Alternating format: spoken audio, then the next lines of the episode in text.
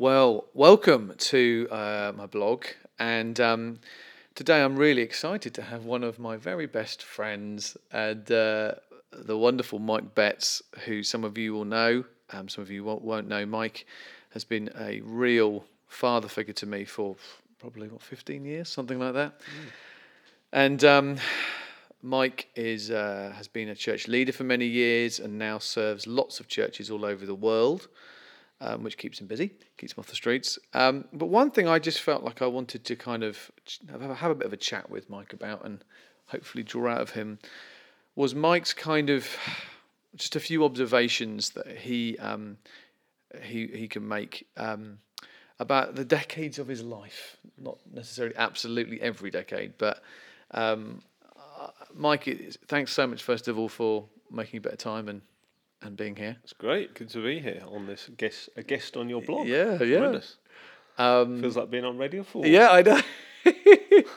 um, so, I guess many many people listening to this will feel um, my life is totally unique, not just in a good way, but in a bad way, and oh, you know the highs and often the lows.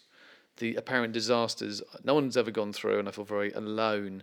And one of the greatest things I think, Mike, I've seen in your life and the way you served me so well is by often um, well, being very vulnerable, but also helping me realize there's nothing new under the sun. So, Mike, why I'd love to hear from you um, some kind of delights, but also disasters, um, some tough times, as well as the the high times mm.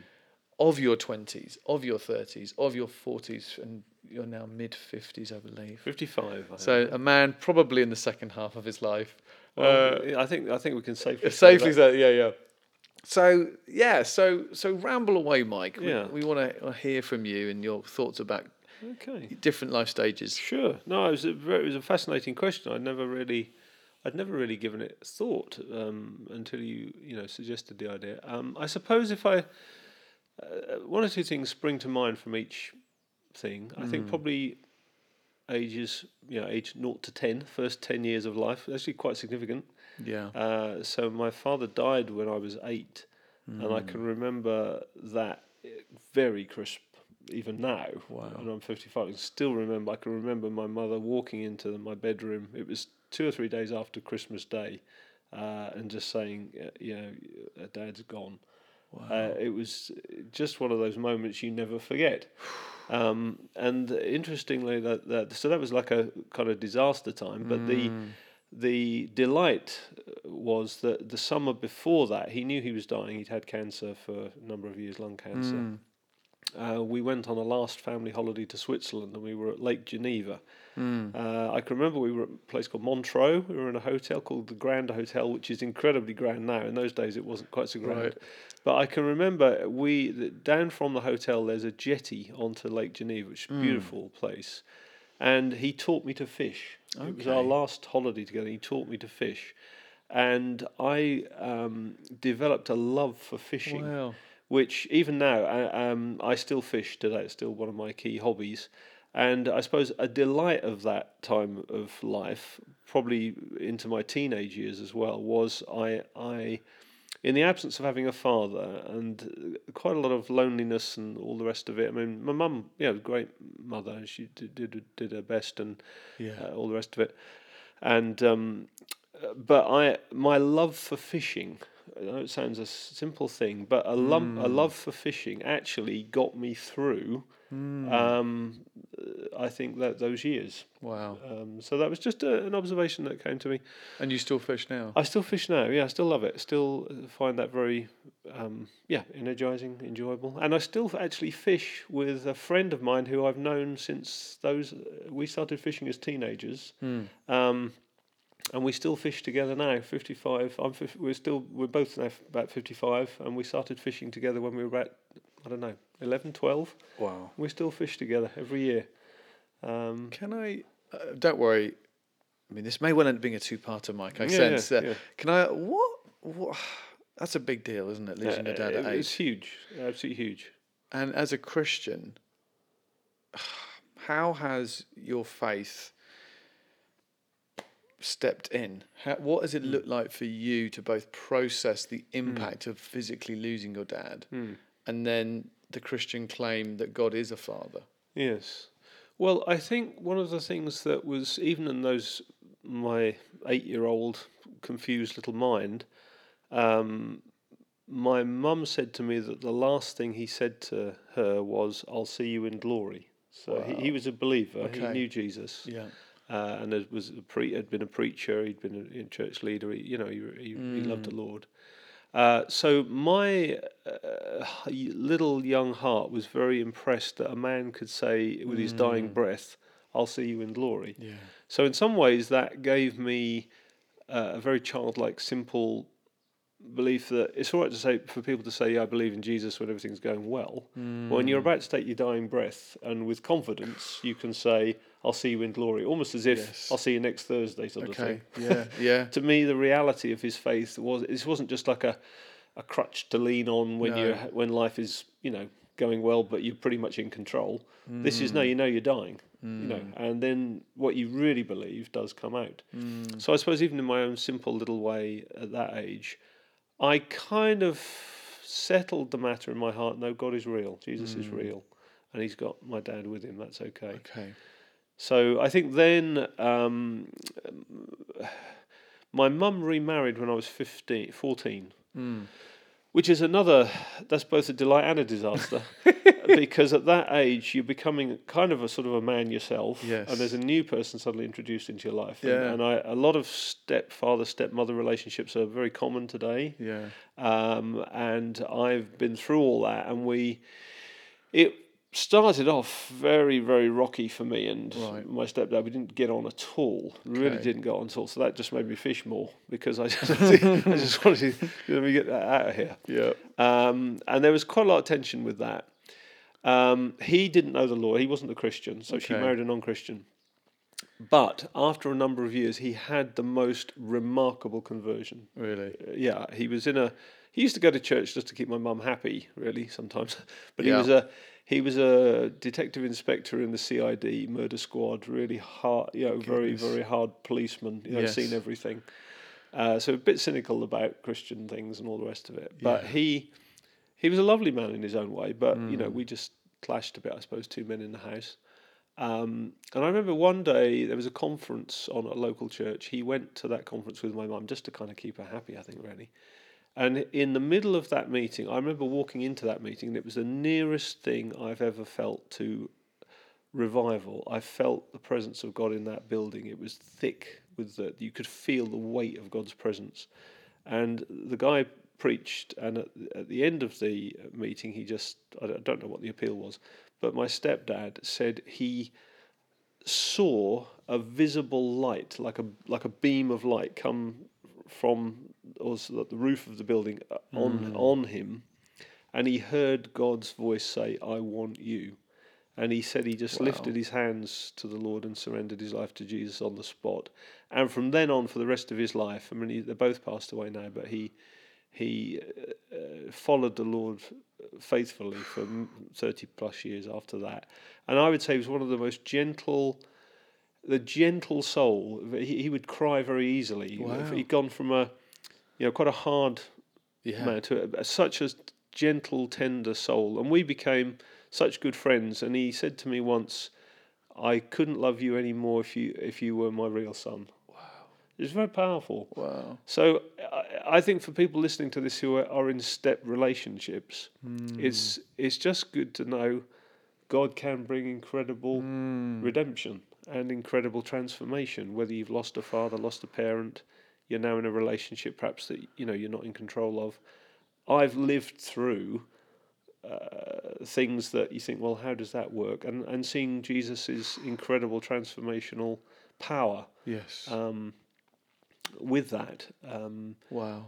and even to the point where my mum and stepdad passed away um, after a, a couple of years ago, after a, a seven year long battle with, um, she had vascular dementia, he had Alzheimer's, so we sort of cared for them for the last seven years of their life, which was in itself very traumatic. So even people perhaps listening to this may have elderly parents who they're having to care for. The kind of sandwich generation where you've got young kids and elderly parents. Yeah. Yes. um, there's a whole story there of delight and disaster. So life has thrown many things our way, but honestly, I've seen Jesus do remarkable things even in circumstances you can't really quite. You, you can't if you ask God the why question, you're not going to get the answers. yes. But if you trust Him in the middle of it, Yes. there's plenty of answer.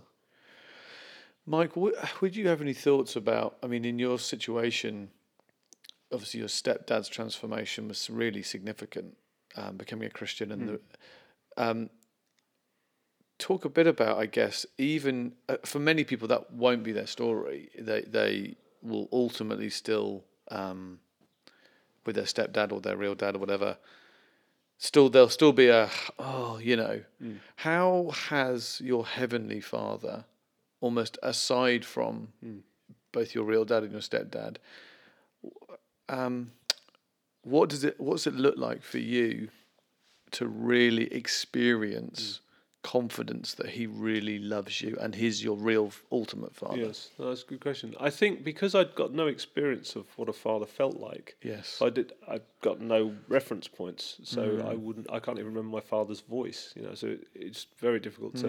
You don't even know what you're looking for, really.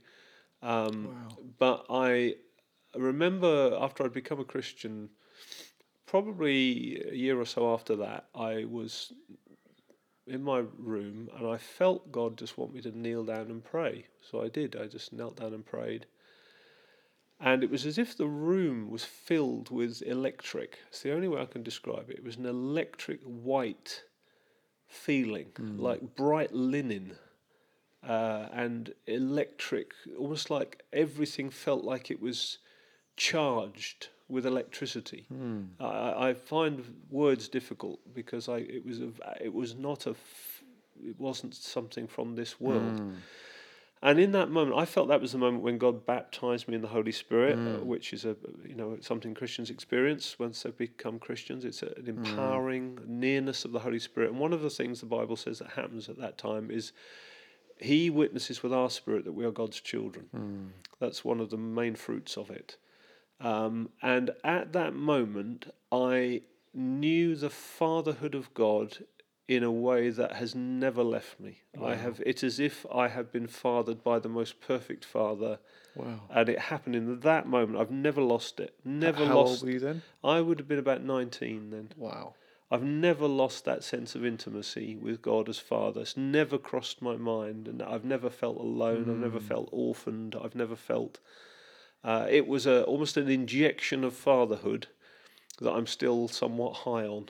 Goodness. That's an amazing blessing. Yeah, 36 years yeah. later. I've never needed a fresh hit. wow. I mean, you get top ups, Yes. but I've never felt he's not my father. okay. Never felt. I've never felt away from him. Di- di- you know, distant What do you think? his affection. what do you think is your favourite aspect of his of his fatherhood of you? Well, we enjoy each other's company. Hmm. Um, he enjoys my company. I enjoy his company. I, I don't know any other way of it. Hmm. I, I don't have to work. I don't have to work or earn hmm. his attention. He's not disillusioned with me ever because he hasn't got any illusions in the first place. There's nothing I need to do to maintain the relationship. He's initiated it, he maintains it. He he created me.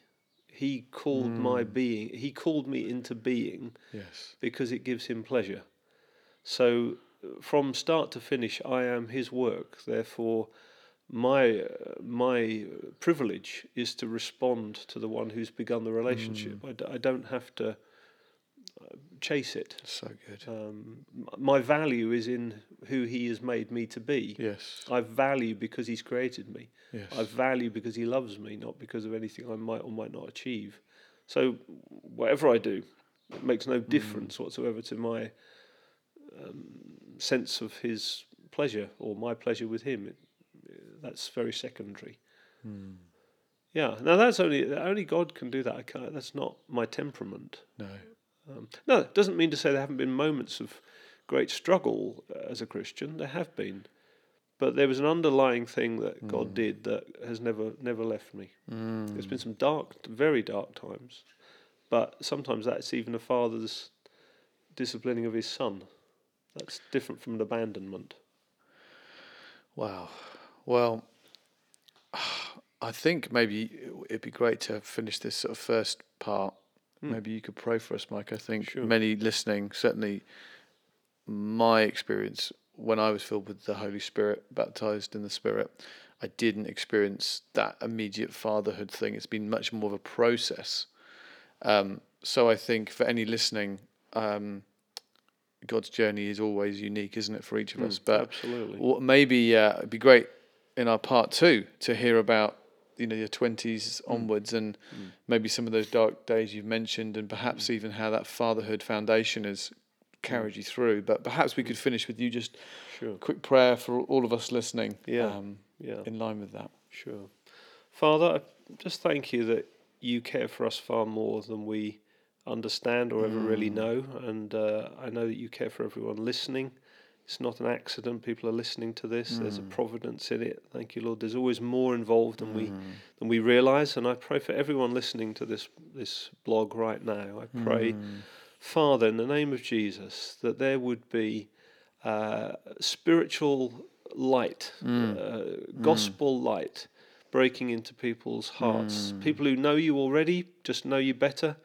People who are asking big questions of life about is there a God or is hmm. Jesus, is the gospel real?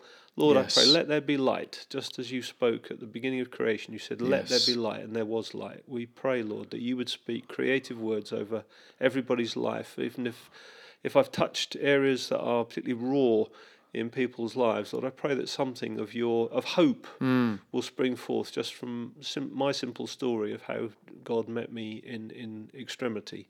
Uh, we ask for that, Lord, in the mighty name of Jesus. Amen. Oh man, Mike, thank you so much. Great. That's brilliant.